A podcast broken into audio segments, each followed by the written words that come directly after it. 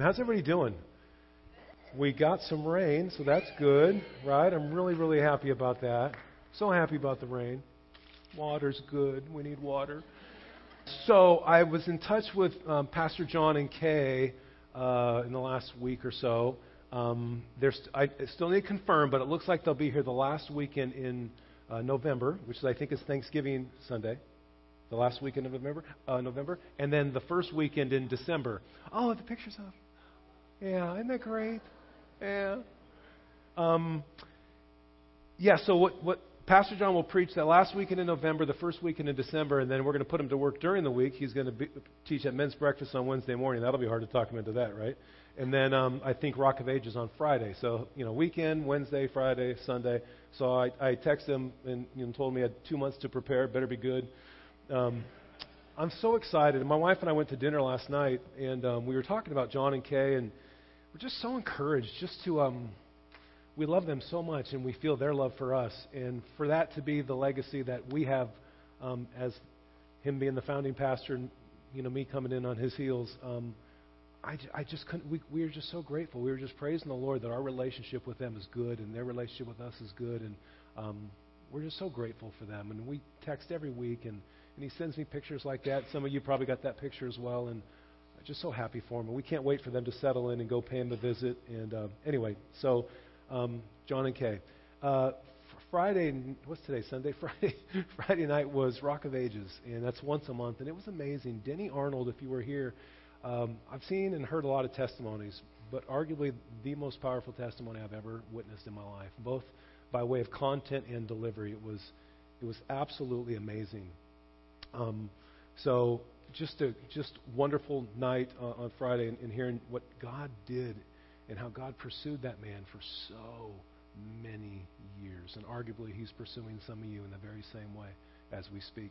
Um, I've had two interesting weeks in a row. I, was, I got sick last Sunday. Um, I actually got sick the Thursday before last week, and the Lord got me through the messages, and then I just kind of crashed and burned and didn't wake up feeling really well on Monday. But I, I came to work on Monday and went to the prayer meeting. I skipped out a few minutes early because I just I just needed to get home and rest. And I spent a good part of Tuesday, Wednesday, and Thursday in bed.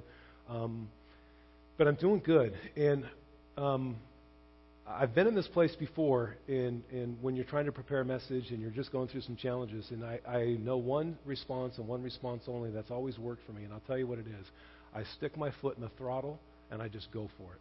So I'm going to stick my foot in the throttle, and that's what I'm going to do. Is that okay with you guys? It's the only way I know how in, in weeks like this stick my foot in the throttle, and when we get to wherever we're going, say, wow, God, that was pretty cool. All right, so that's what I'm going to do. Having said that, I did this last night, and I did it this morning. I had one of the elders pray for me before I, before I spoke. And Bruce, would you be willing to come up and pray for me? Um, Bruce is one of our elders. I had um, Doug Renault prayed for me at 9 a.m., and Pastor Dave prayed for me last night. And uh, I'm two for two so far. It seemed to work, so don't screw it up, Bruce, please. Thank you for doing this. Lord, we come to you right now, Lord, and we just thank you so much for Pastor Mark, Lord. And we just pray that you'd just touch him now and just heal him, Lord. Just fill him with your spirit as he brings forth your word to us, Lord. And we just pray that you just anoint him now, Lord, and just strengthen him, Lord, and mm. prepare our hearts, Lord, now just to receive your word, Lord. We thank you in Jesus' name. Amen. Thank you, brother. I appreciate that. Thank you so much, Bruce. I love our elders. We're in such good hands. So grateful. All right, so Psalm 28. Who read Psalm 28 this week? Yeah? Raise your hand proudly. Did you read Psalm 28 this week? Good. Thank you for doing that. Did you love it, or was it like, are you kidding me? It's a trip. I just think I just think it's a trip, and we are going to go on a wild ride this morning. All right, so buckle up. We are about to enter full throttle mode. Psalm 28. Please turn there.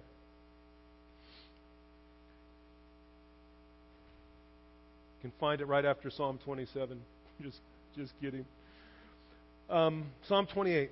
To you, O Lord, I call. My rock, do not be deaf to me. For if you are silent to me, I will become like those who go down to the pit.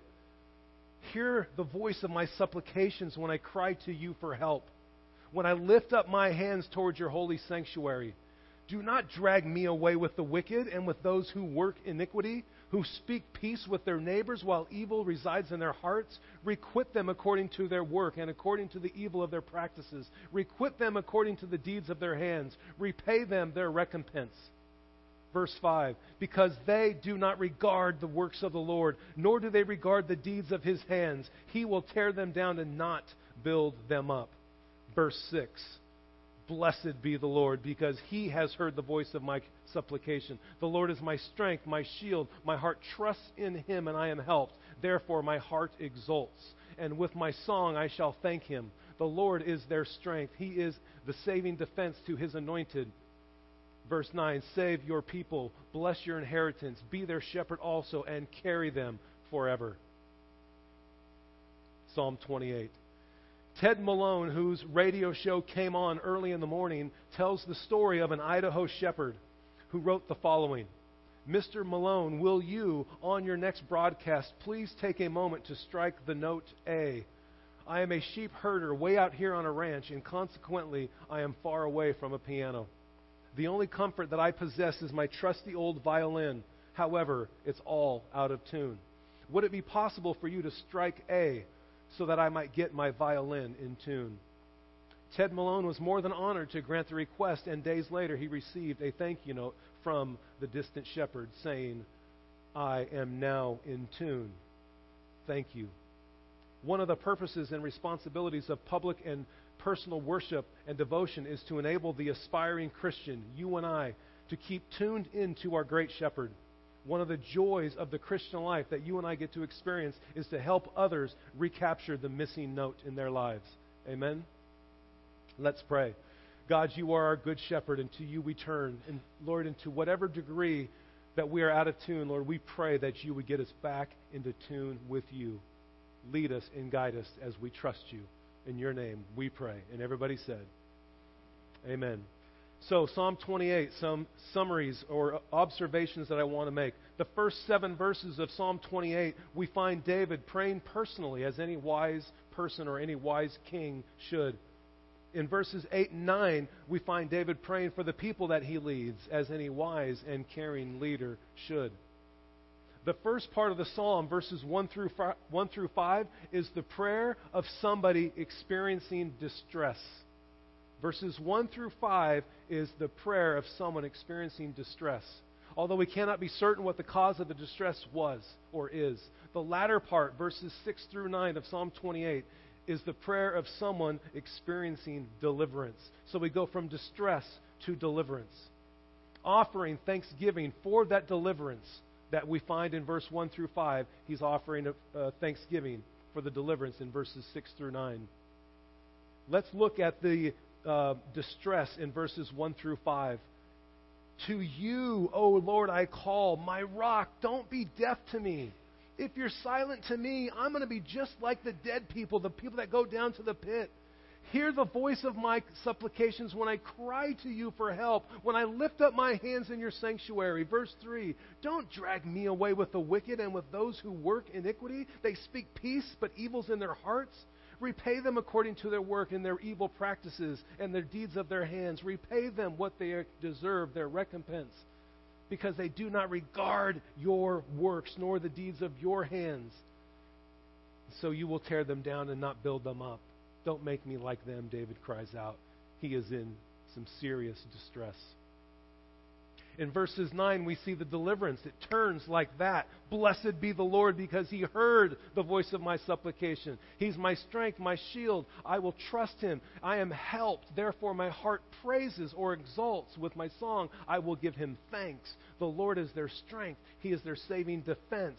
Save your people and bless your inheritance and carry them like a shepherd forever.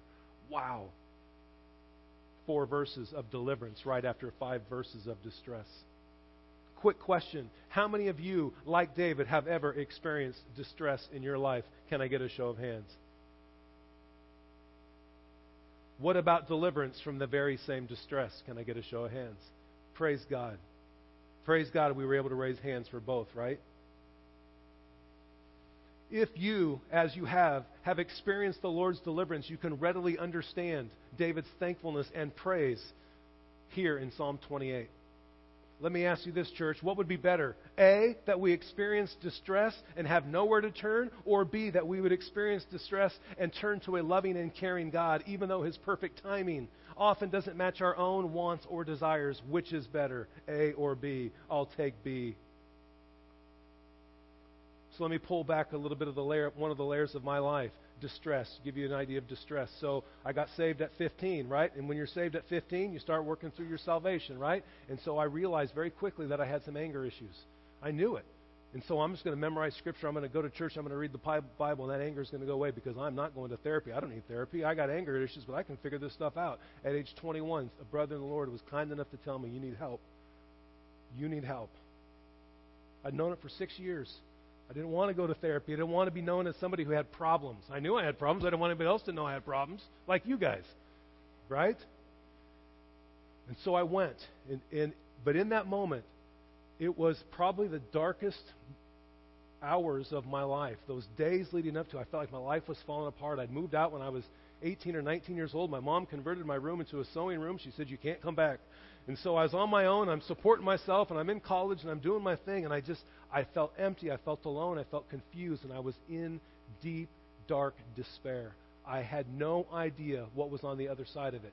But I went in obedience, and I and I and I start seeing a therapist, and his name's Bob Bowen out in Rancho Cucamonga. This is 30 years ago, and I saw him every Thursday, and I was petrified in those dark hours to go get help. After that first session, I couldn't wait to go back. I was starting to get set free from the distress that I was in. Deliverance was just being unfolded hour after hour and week after week. And after six months, he says, You're doing fine. Get out of here. I'll, I can, I'll take your money if you want, but you don't need to be here. Go out there and figure it out. You'll be fine. And I did. And the Lord started to deliver me through six months of therapy. Right after that, I met my wife. And now she's got to go through some therapy, but that's a whole other story. But I'm good, man. I'm good. She's taking it for the team, and I praise the Lord for that. But that was a part of my deliverance and still is. And I'm still working through things even now. Even a couple years ago, the Lord has started, has delivered me from stuff that I wrestled with for 30 and 40 years. That's my story. That's my distress. That's one of my distresses in God's deliverance. And it doesn't happen overnight, but boy, when it does. And to look back at moments of distress and just say, wow, what an amazing time in my life. And arguably, we've all had similar experiences. This is what's going on in Psalm 28. Amen? Another glaring challenge of this psalm that deserves some initial attention, and then we're going to address it later. Um, what I would like to call my little elephant in the room is found in verses 1 through 5. The emotion and proclamation by David in these opening verses are very interesting to me. It's as if David is stating that when the Lord is silent, then we, as his children, seem to be no different than those who are evil, wicked, and workers of iniquity. It feels that way when the Lord is silent sometimes, doesn't it? If Yahweh is silent to us in the same way that he is silent to the wicked, then it seems we are dead to him, like these first five verses of Psalm 28 proclaim. I can only imagine that many of us have felt exactly as David describes here in Psalm 28. Why, Lord, are you treating me like the wicked? It's hard to say which of the following two conditions that David was in when he wrote Psalm 28. Here are the two options. There's two options for Psalm 28. The first one, when he wrote Psalm 28, was David in trouble? Was he seeking the Lord and by faith praising him in advance? Is that what he's doing in anticipation of deliverance? That's one position. The second position was David now in a place of triumph. He's on the other end of the trial, and then he writes the psalm, right? And he simply remembered and recorded his prayers of affliction and distress so that he and others could benefit by remembering it. Which one of the two is it? I don't know. What I know about the character of David and the nature of his relationship with the Lord, I lean toward the first one. That David was indeed crying out for help in his time of distress. But all the while, he was trusting that God would indeed answer his requests. That's what I believe. Again, as mentioned in previous weeks, the Psalms are so helpful and instructive, and they give us permission and freedom to be honest with the Lord in our prayer language. Go ahead, complain about your current distress. That's okay. That's what David does. But don't stop there, church. Confidently call on the Lord for his deliverance and trust him to bring it. Amen? Using Psalm 28 as our example, does it seem odd to you, as it seemed odd to me, that David can begin his prayer in such distress and despair and then flip the switch to a high level of expectation, thankfulness, and praise? Does it seem odd? It seems hard and maybe even a little bit odd. Is it possible that in our moments of intense despair that we can also like David experience an intense promise of deliverance? Is it possible? I believe it's possible. With what level of confidence do we pray when we're in distress? With what level of confidence do we pray when we're in distress? Why might that be so? Perhaps we simply have not had enough experiences of distress. Oh, God can fix that.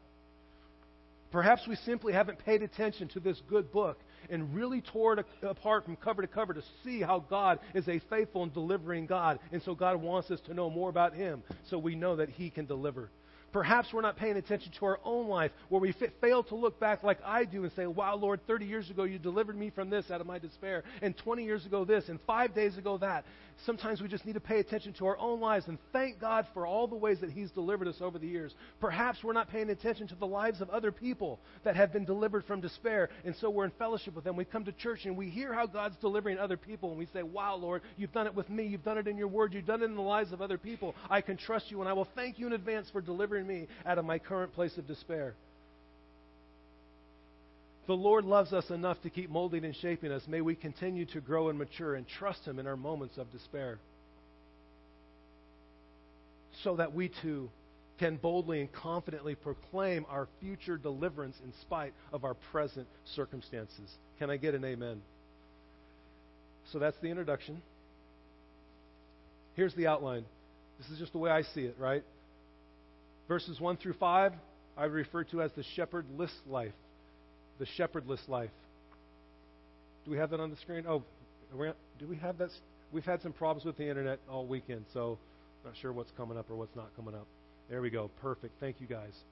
The shepherdless life, verses 1 through 5, and then the shepherd led life, verses 6 through 9. The big idea is we shall bless the Lord. Why? Because he is a caring and carrying shepherd, as it says in verse 9. Be their shepherd and carry them forever. So that's the big idea.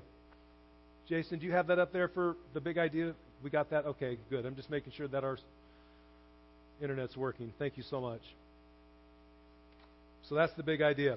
In the wisdom literature of the Old Testament, we wrestle with opposites. For example, in Proverbs, we learn about the wise man and the foolish man. In Proverbs 3 was when we first are introduced to Lady Wisdom. In Proverbs 9, we learn about Lady Folly. In Psalms, we learn about the righteous and the wicked. Opposites. And in here in Psalm 28, we're going to look at the shepherd led life and the shepherd list life. Verse 1 to 5 reveal to us some of the characteristics of a person who does not follow the good shepherd. And verses 6 through 9 reveal to us some characteristics of the person who does follow the good shepherd. Then we're going to go back to my little elephant in the room towards the end. Characteristics. We're going to move through these kind of fast. If you miss some, you can, you can listen to the message online. If you want to take notes, I'm going to go as slow as I can. But like I said, my foot's in the throttle. Characteristics of the shepherdless life. Before we look at those, turn to Matthew 7. Turn to Matthew 7 if you'd like, verses 21 through 23.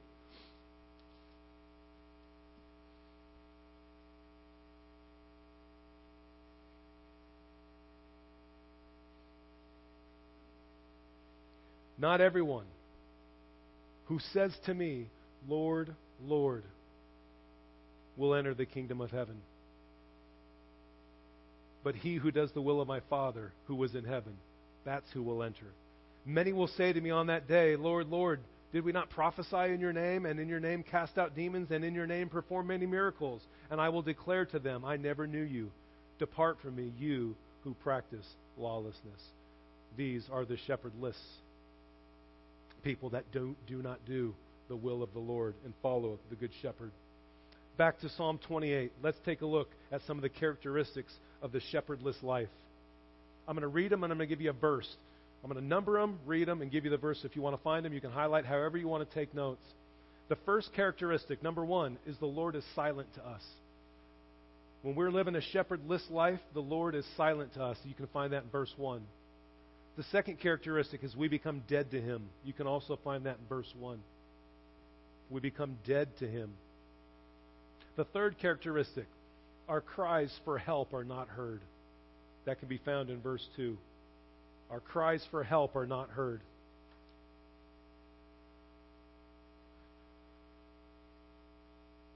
Number four, we are wicked and we work iniquity. That can be found in verse 3. We are wicked and the works of our hands are nothing but iniquity. That's found in verse 3. Characteristic number five, our lives are deceitful and they lack integrity. That can also be found in verse 3. And that one I want to talk about, church. Look in verse 3. What do, what do I mean when I say our lives are deceitful and lack integrity? It's the last part of verse 3. It says what? People who speak peace with their neighbors while evil is in their hearts. That is deceitful and that lacks integrity. Perhaps one of the biggest infractions within the church today. I pray that's never true of our church. Mouths that speak peace, but they're married with hearts that contain evil gossip, slander, complaining, impatience. And what do I mean by impatience? What I mean is this God's doing a work in everybody's lives here, I hope and, and pray. Right? And God does His work in the way He does His work. And for some it's slow, and for some it's fast, and for some it doesn't make sense for us how God's doing what He's doing. And we don't like it. We think they should be at this place in their walk, or they should be that place in their walk. And so we kind of complain. And so we get, we're, we're peaceful with our mouth, but in our hearts we're saying mean things about what God's doing in that person's life. Why don't we just pray for that person? pray for that person and turn them over to the Lord and just say, Lord, keep doing what you're doing. Praise the Lord that they're here. I don't think that's the Rock Community Church, but I pray it never becomes the Rock Community Church. One commentary says they make peaceful and, friend, and friendly professions while plotting mischief and war about this verse. I love that. Some of the words associated with this verse are this I hate this word, hypocrites. I hate it. I hear that so much. I'm so sick of that word. I'm so sick of that word being used about the church. And here's why. So many people who don't go to church. Why don't you go to church? Oh, the church is full of hypocrites. To which I reply, You're absolutely right. And there's a seat right there for one more. We have plenty of room for you. Please come join us. What the heck? On some level, we're, until we're perfected, right? We're gonna we continue to grow and then we fall and we grow and then we fall. Is that hypocritical? Maybe. I don't know. I, I, I just I can't stand that word. I get it. I know what I know what's meant by that. Dissemblers is another word. Actors, and that's what hypocrite means to put on a mask. Actors, to fake, to pretend, or a sham. May we never be that. May we never be that.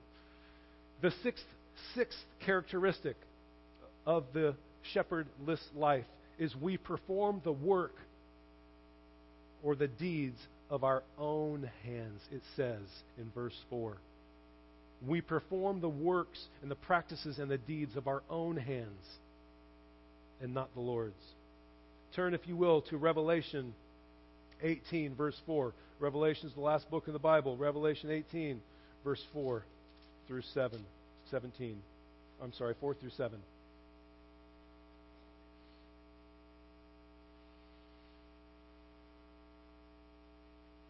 I heard another voice from heaven saying this Come out of her, my people, so that you will not participate in her sins and receive of her plagues. For her sins have piled up as high as heaven, and God has remembered her iniquities. Pay her back even as she has paid, and give back to her her double according to her double according to her deeds. In the cup which she has mixed, mix twice as much for her. To the degree that she glorified herself and lived sensuously, doing the work of her own hands. So that's the sixth characteristic. The seventh, we have no regard for the work and the deeds of the Lord's hands. That's the seventh characteristic, is we have complete disregard. We have no regard for the work and deeds of what God is doing, the Lord's work, the deeds of His hands. That's what it says back in 28, verse 5, if you look at that if you want. Because they do not regard the works of the Lord nor the deeds of His hands, He will tear them down and not build them up. To not regard means this we do not think important. We think to be of no value, arguably to despise. We do not say that God has done, that what God has done is great, and we say that what God has done is really nothing. Can you imagine God being present and having no regard for him to say he's nothing, he's done nothing, what he does is not important or of no value? Imagine. How do we disregard the Lord in our lives? May we never do that.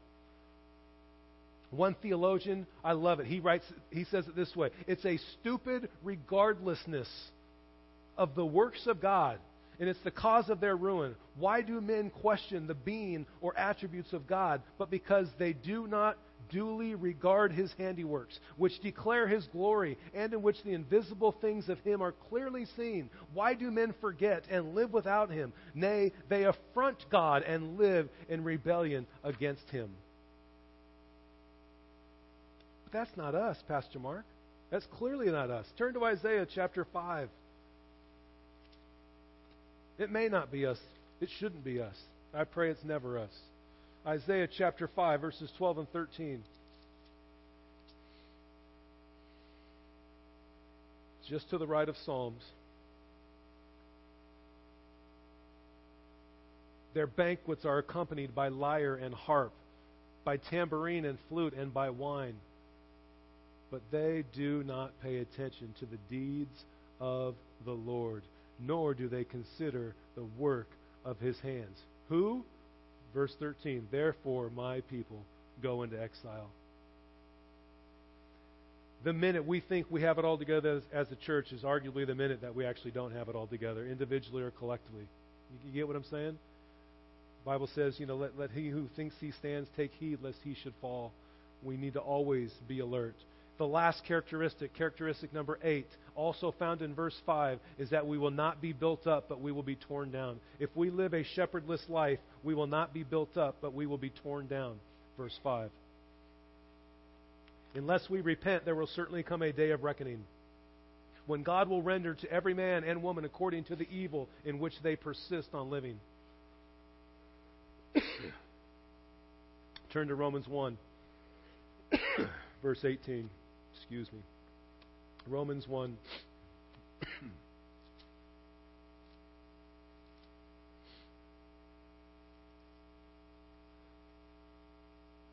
verses 18 to 23. For the wrath of God is revealed from heaven against all ungodliness and unrighteousness of the men who suppress truth in unrighteousness, because that which is known about God is evident within them. God made it evident to them. For since the creation of the world, his invisible attributes, his eternal power, and divine nature have been clearly seen, being understood through what has been made, so that they are without excuse. Even though they knew God, they did not honor him as God or give thanks, but they became futile in their speculations, and their foolish heart was darkened. Professing to be wise, they became fools and they exchanged the glory of the incorruptible God for an image in the form of corruptible man and of birds and four footed animals and crawling creatures. Wow. Let's talk about the characteristics of the shepherd led life. The shepherd led life.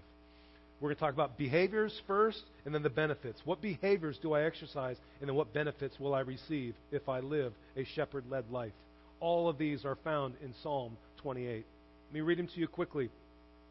These are the behaviors. In verse 1, we're to call. We're to call on the Lord. All times to call. In verse 2, to cry. To cry out to God. In verse 2 also, to lift our hands. We call, we cry, we lift our hands and surrender. In verse 6, we bless His name. This is while we're in despair, church. We call, we cry, we lift our hands, we bless His name. Verse 6. In verse 7, we trust. It says in verse 7. After we bless His name, we trust. And then in verse 7, we praise. We exalt His name, we praise Him. And at the end of verse 7, we experience thankfulness. We express thankfulness.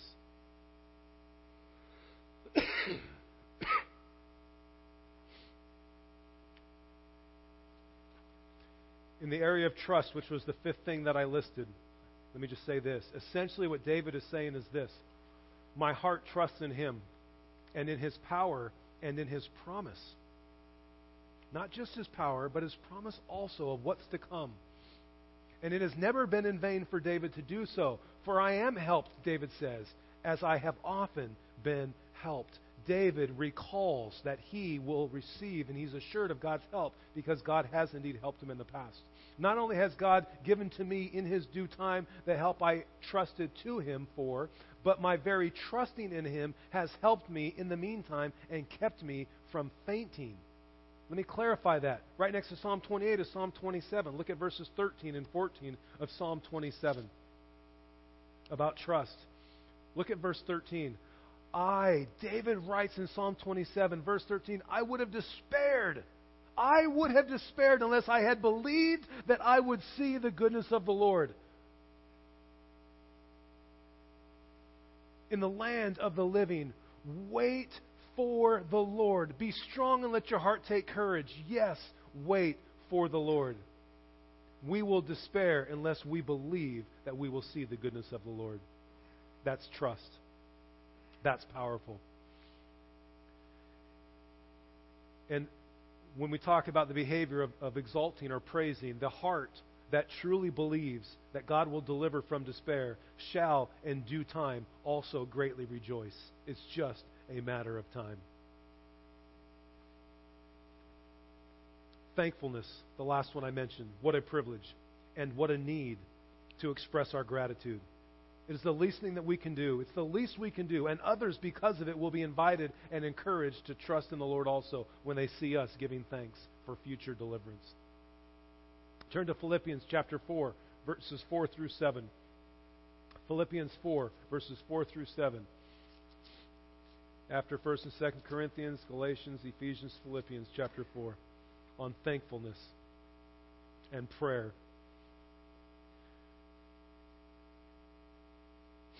Verse 4 Rejoice in the Lord always. Again, I will say, rejoice. Let your gentle spirit be known to all men. The Lord is near. Be anxious for nothing, but in everything, by prayer and supplication, with what? With thanksgiving, let your requests be made known to God. And the peace of God, which surpasses all comprehension. What that means is God wants to blow your mind. God wants to blow our minds. I can't even comprehend it. It's blowing my mind. Right? Like, oh, this is crazy. God wants to blow our minds. We're in a mind blowing God business, however you want to say that. And He'll guard our hearts and He'll guard our minds in Christ Jesus. He'll blow our minds when we trust and when we pray thankfully for what God's going to do. What are the benefits? So, those were the behaviors. Let me give you the benefits real quick. You can write them down in the verse reference. First benefit, in verse 1, He's our rock. First benefit is He is our rock in verse 1. The second benefit, we're going to be heard. God will hear us. We find that in verse 6. The third benefit, He'll be our strength. We find that in verse 7. God will be our strength. He'll also be our shield. That's the fourth one. God is our shield. We find that in verse 7 also.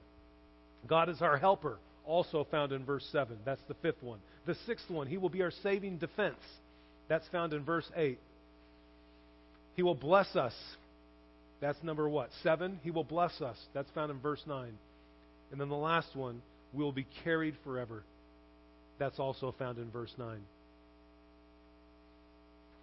So now let me wind this down and talk about the little elephant in the room for me that I think is really interesting in Psalm 28.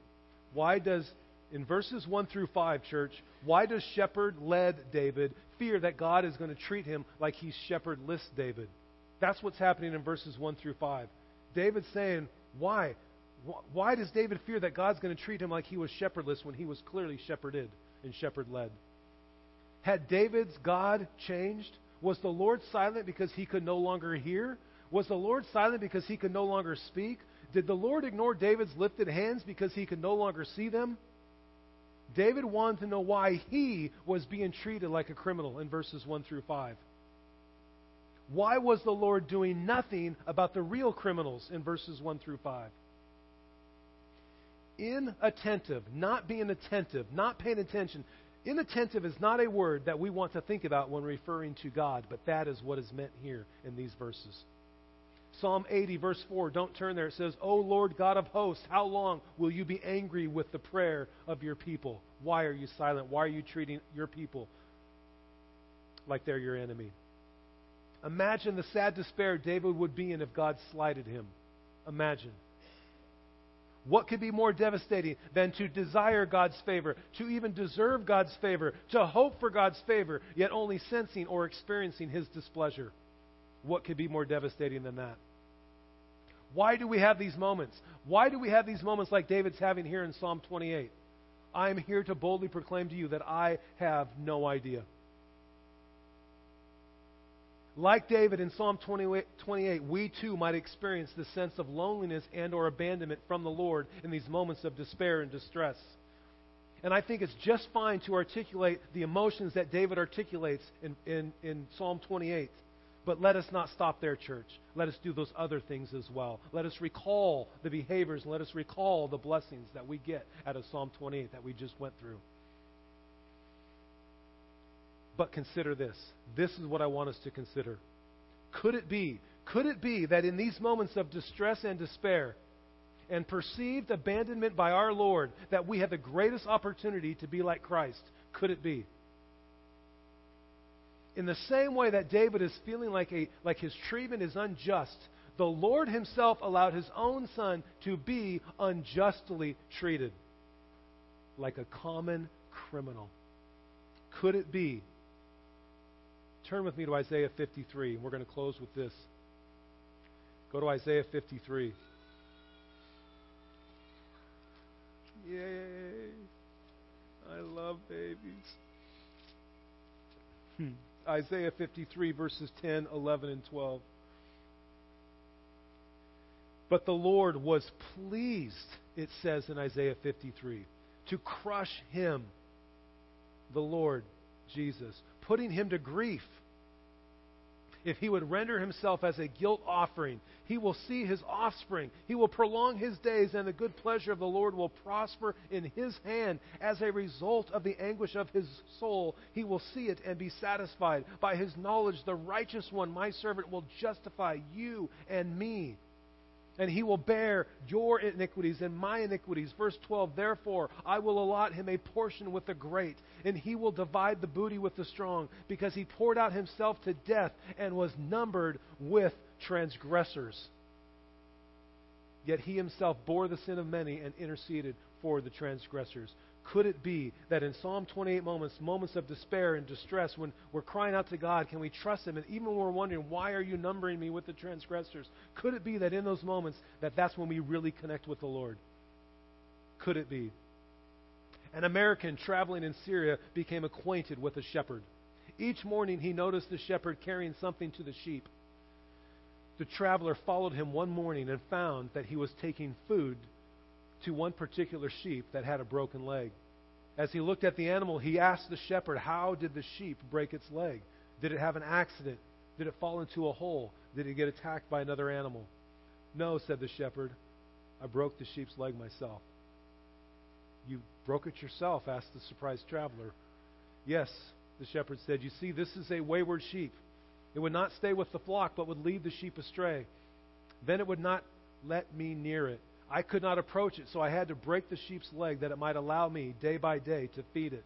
In doing this, it'll get to know me as its shepherd, it'll get to trust me as its guide, and it'll keep with the flock.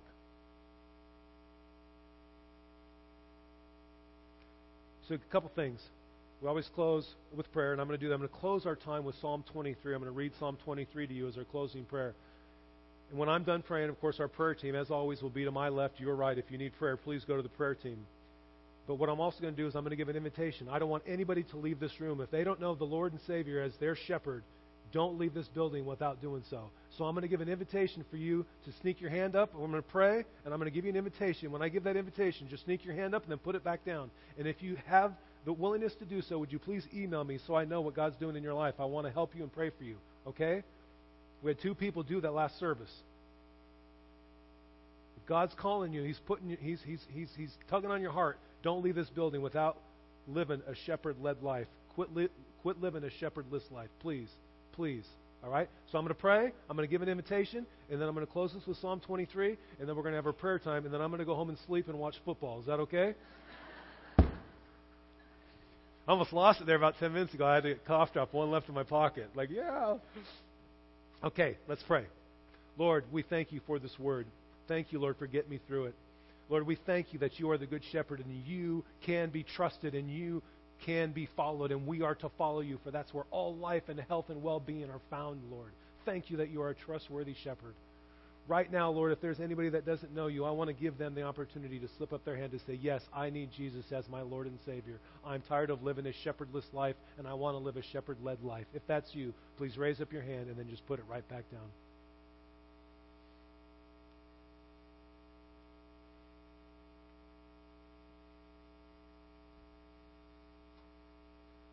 God be glorified. Psalm 23, as I close. The Lord is my shepherd. I shall not want.